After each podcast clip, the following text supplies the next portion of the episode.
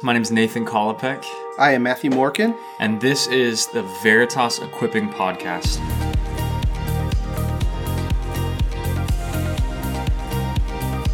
Our goal is, especially during this time, to equip you to live out your faith and love Jesus well. So, Matthew, today it's just you and me talk through the podcast.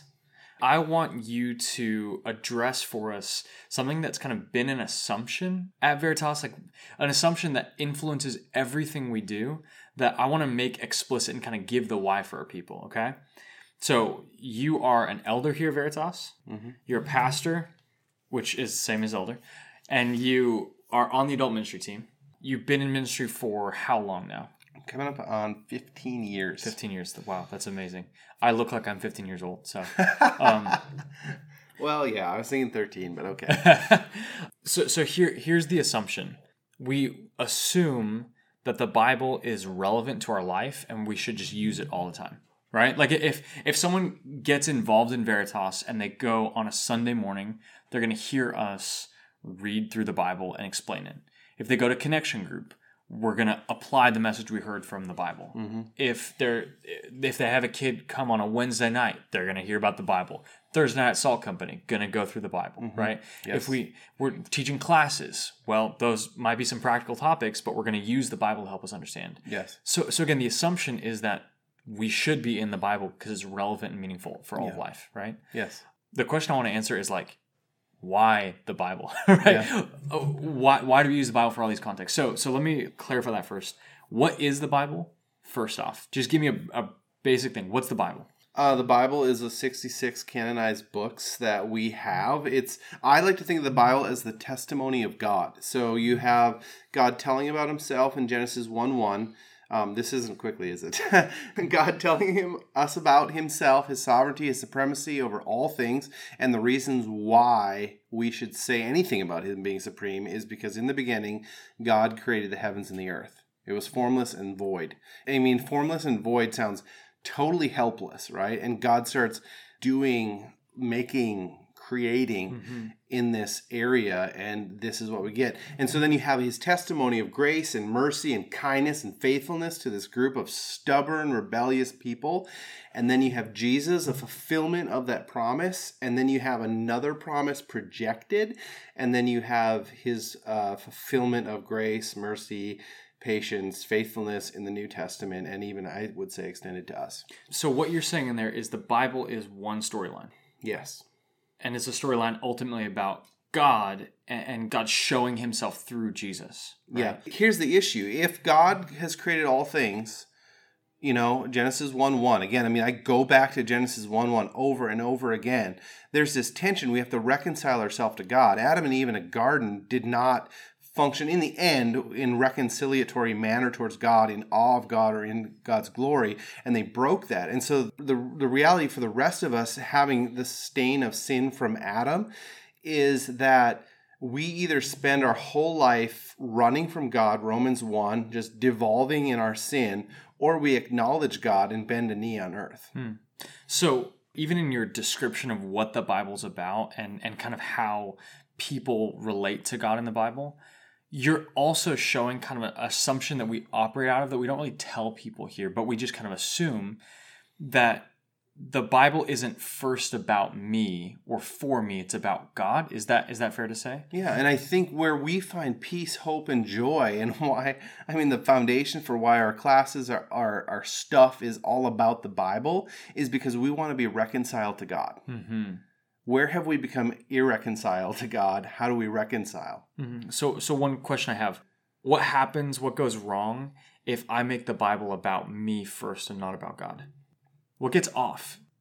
I think the greatest threat to us as human beings when we get the Bible off, when we get spirituality off, is we steal glory from God. I think that's the chief sin. I mean, the old uh, Westminster Catechism, the, the first question is, What is the chief end of man? And the, the answer is to glorify God and enjoy Him forever. That is the key issue. And so when I make the world about me and my life and my storyline, one, I'm missing out on a whole bunch of other stuff, but two, it can't be. Like I'm such a blip on this earth. And here you have the opportunity to be connected with God through Jesus Christ, which changes everything. So the Bible is one storyline about God. It's not first about me. But like does the Bible apply to me or am I just like learning knowledge, right? Again, I'm trying to tackle our assumptions here because when I show up to connection group and we start applying the Bible, how do I apply it if it's about God? because I function out of how I view God. If I am God, I make the Bible about me. My life's about me. My wife should be about me. My kids should be about me. And and I I become the center of that universe. And that's the tempting thing for all of us all the time. Is I want to be the center of the universe. When God takes that role as central creator, sovereign Lord over everything else, it just shifts everything. Like I am supposed to be about him. My wife's supposed to be about him. My kids are supposed to be about him. All of creation is pointing to him. It takes the pressure off in the fender bender because I know he's still seated on his throne. He's got a greater car. He's got something to plan. He can even work through just what we're talking about in Romans 8 in this current series. Like he can work through all these hideous things for my good and his glory. He can punch through all that stuff.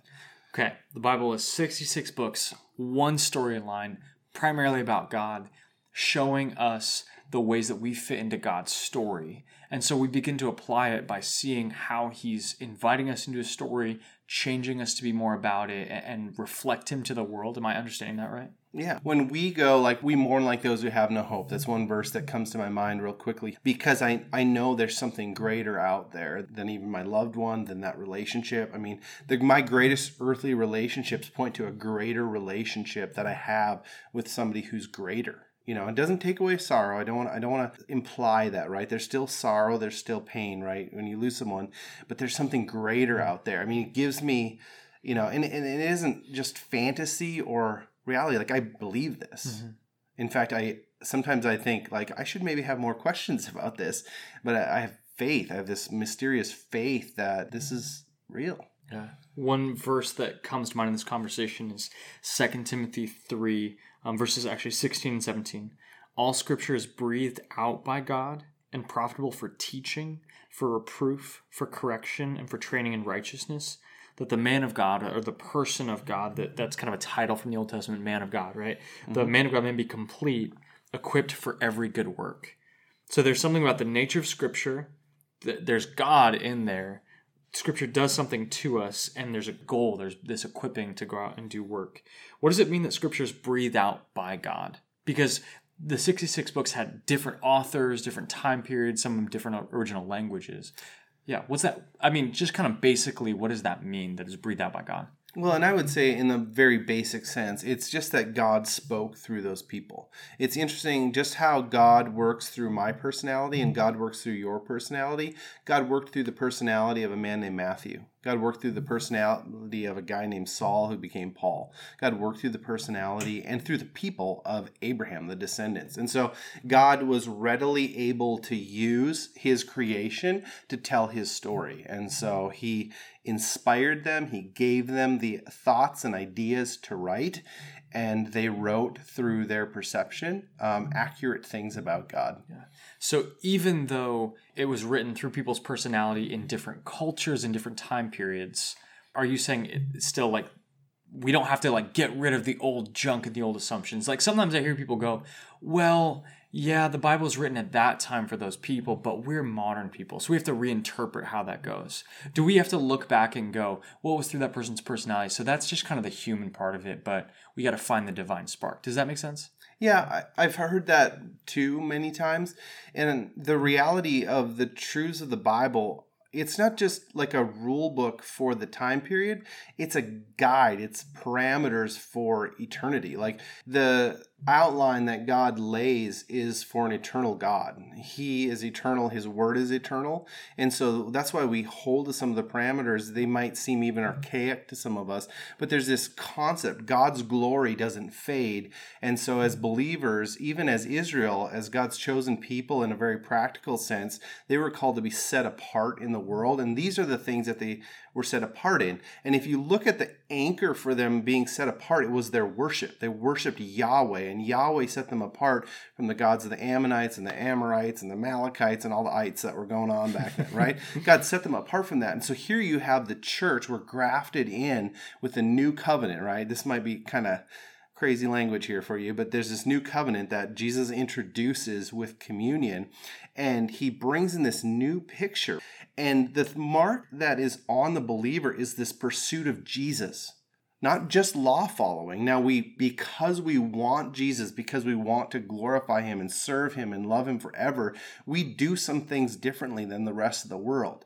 And because he's eternal, those things, we, how do, how do I serve you, Yahweh? Like you saved me when I was dead in my trespasses and sins, how do I serve you? Not that I owe you, I can't repay you because any good I do is still from you.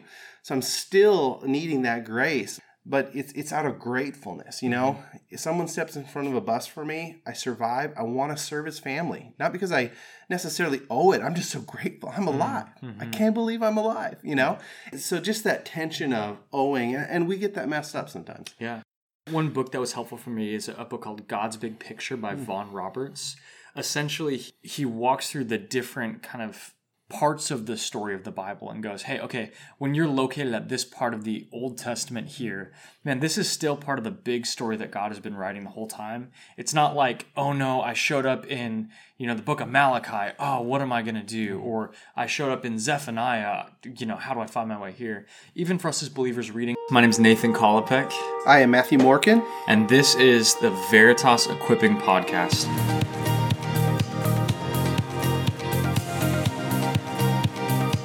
Our goal is, especially during this time, to equip you to live out your faith and love Jesus well. Leviticus, when, okay, we're not following these particular laws, how do we understand that as part of the big story? And so, again, that book's God big, God's big picture. That that's helpful for locating yourself in the story because at this point in history, we're standing on the other side of the cross, right? The cross has happened. In the Old Testament, they were looking towards the cross. They had pictures and signs pointing to the fact that God is a God of grace and mercy. Mm-hmm. He saves people from slavery, ultimately slavery to sin and death. And he kept promising he would give this king, this prophet, this priest that would redeem people and write God's rules and his character on people's hearts. Mm-hmm. He promised the whole time that he was going to send this person, and then Jesus comes mm-hmm. as the fulfillment of all those things, right? Maybe you're listening and you've heard the phrase like Jesus is the better Moses or whatever. That's kind of like the author of Hebrews uses that language. Like all of that stuff was pointing to how Jesus is the real deal that all that was pointing to. Mm-hmm. That that stuff really happened, but it also happened in God's plan as a picture of what was coming too. And I think we have those things now as we long for the day where Jesus Christ will come again. We have pictures. Like when you gather on Sunday morning to worship, like that's a picture of this really massive celebration that we are going to have in heaven. And Jesus is going to be like right over there. And it's going to be awesome, you know? And for all the the issues of Sunday morning and the sound system working and for chairs in the right places and all these things, right? There's a picture of a time where it, it, will be perfect. And we will not just sing about God or sing and hear good truths about God. Truth will be present. God is there, you know? And I think too, for many of us, this and this isn't for everybody, but we have that reminder of Christ's celebration with his church in our marriage. Our marriage isn't just about love and just about relationship or just about communication. We have a picture of heaven right in our home, a reminder of Christ's sacrifice for us too. But the fact that there is there's a reminder in our marriages in our day-to-day life for many of us not all but that there is a perfect relationship for all our struggles and for all our dishes and for all those things that you know test us on a day-to-day basis there's this reality of a better wedding there's a there's a wedding coming it's going to be sweet we're going to be united with the bride of Christ. Okay, so I've got some practical questions as we as we look towards the end of our time here. One practical question is I get the Bible is for Christians. If I've got a non-Christian friend and I know we're going to be talking about the Bible on a Sunday morning and it's not a evangelistic message or it's not a whatever, right? If we're just going through a series, is the Bible for them too? Should a non-Christian come, should I invite non-Christian friends to just hear regular preaching from the Bible? Is that something that'd be good for them? Yes, um, I think when you involve Scripture, right, and this is where we get we get scared off. I think, and, and maybe you think differently. Um, I'd love to hear that, but I think when you invoke the Scriptures to a person or bring them along with the Scriptures, you are just unloading the Holy Spirit out. And I, you know, I remember speaking at a college event several years ago. And I remember just sharing my heart on Philippians 4, 4 through 7. And I got off the platform, and there was a gal caught me by the platform, and she just goes off. And like the whole thing that she had heard, I'm like, I don't know if I said any of that, but praise God, I'm glad you're impacted. And I walked a few more feet away, and a guy caught me, and he's like, Oh my goodness, God showed me da. And I'm like, I don't I don't know. Like you took the word the and ran with it, you know, and and so when you when you bring someone in like and when you when you sit down even over coffee and you start sharing scripture, you're unleashing something that's far greater than your experiences and and you have no idea where the spirit will go with that. Yeah, the, the thing you're saying is really important. Even that verse I read from 2 Timothy 3 16, 17. Other books, other ideas aren't God breathed the way scripture is, right? So, so God has chosen to use this book to make the words alive in people. And so on a Sunday morning or over coffee with someone or pulling someone in your home, whatever, to share truth of God. Yeah, it's not just my opinion versus your opinion, Mm-hmm. or or even another good book, a good Christian book. The word has a different power. God can choose to use those things. He might choose to use those things, but he told us he's going to use this one. Mm-hmm. So that's always a safe place to go. And if someone rejects the authority of the Bible, they might do that intellectually, but they can't reject the real power that God could use to, to work through them how do we as Christians become more Bible literate?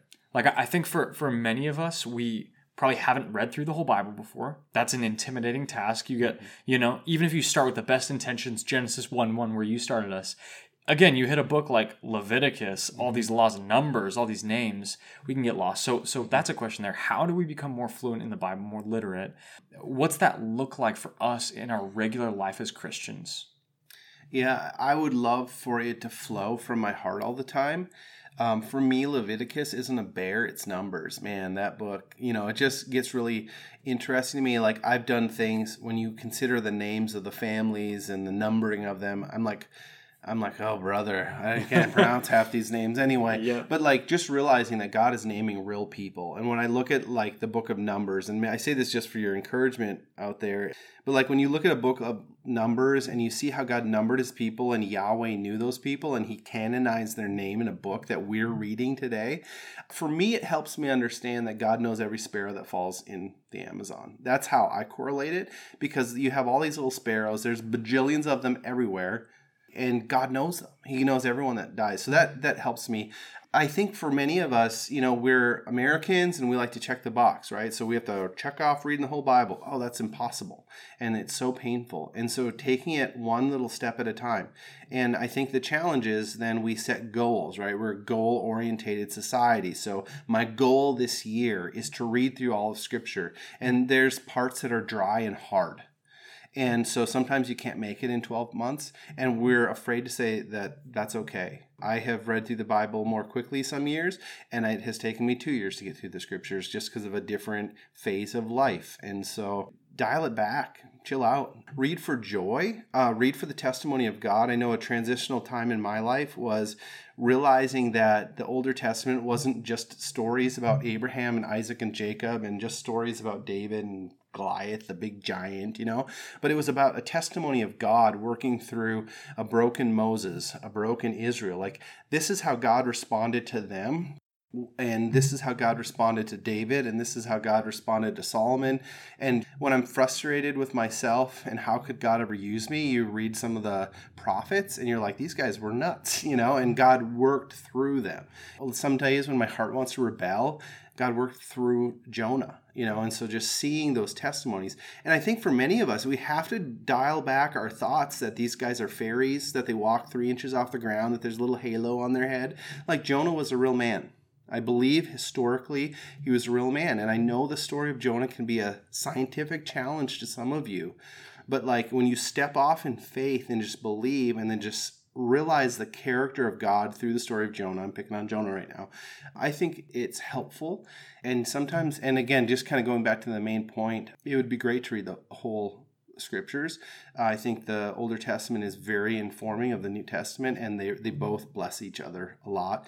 And you know, at the first time, it might not make a lot of sense. Yeah, I, I was at a retreat in Salt Company in college, and a pastor named Bob Thune, who's at a church in Omaha. He encouraged us to read the whole Bible, and he said, "You know what? The first time you read it through, you're going to be really confused. Read it through five times, you'll start to understand a little bit more. By the time you read the Bible through ten times, you start to have a little wisdom." right yeah. and and he was he was saying that partially to like take out some of the fiery passion college students can have where it's like i'm just gonna get it i'm gonna get it all whatever yeah. and we mm-hmm. hit confusion. But god is interested in playing the long game with us. Yes. he's not saying you've got to be an expert on all the bible and whatever right away but he wants to slowly form us. And so patient discipline. Oak trees don't grow in a year. Amen. Oak trees grow in 30 years, longer than that. And we as a church want to be full of oak trees. Mm-hmm. So that starts by planting acorns and reading and watering and, and keep going. And mm-hmm. one resource we have, I know, Matthew, you've been involved in like the, the Facebook reading group, but we've got this Bible reading plan that we we have, right? And it's you could start at any point. It's just a number of weeks, whatever, five readings a day that walks you through the storyline of the Bible and I've been reading it with a friend, and, and he commented one time as we were reading parts of the Old Testament, like, man, I always knew that there were these promises of Jesus coming, but now I get to read them mm-hmm. and I get to see for myself, oh, in Jeremiah, God says he's going to write the law in our hearts. Or, or we start to tie the storyline together when we walk through it again. And this guy's not new to Christianity, but he's reading it again and seeing it's fresh. Um, I would I would encourage you guys listening out there. We want to be more Bible literate people, not just to to have more answers or to win Bible quiz bowls or anything like that, but because we want to know God and. God has told us who He is.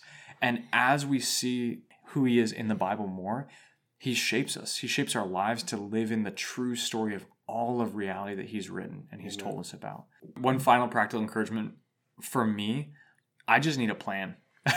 I just need to know where I'm reading that day to take away some of the initial inertia. Some of you that are disciplined in going to the gym, you started by putting your gym clothes out every night. So when you wake up in the morning, that hurdle was was already tackled. Do that with your Bible reading. Some of you are business owners or leaders in business. You you're disciplined in all kinds of areas. Your faith is no different. Maybe you got to flex some of those muscles that you haven't before, but that's okay. God has given you a brain where you can actually know him through the word. And I think one of the things to add there, you know, like when you start working out, the first 2 weeks stink. It's painful. You're not used to it. It's hard to read and we do this with so many other things in life. It's not different with studying the scriptures. It really isn't.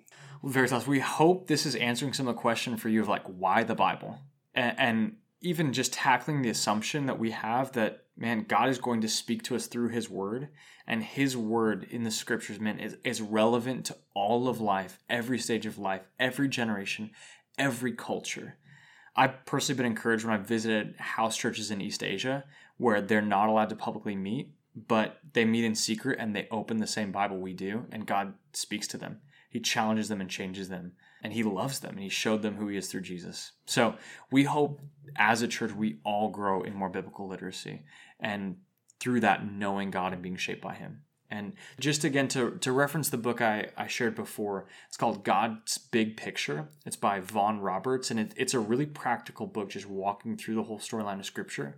Maybe if that's been a struggle for you before, that could be a resource you could pick up. Matthew, thanks for answering my questions. Guys, thanks for tuning in, and we hope this has equipped you a little bit more today. Thanks.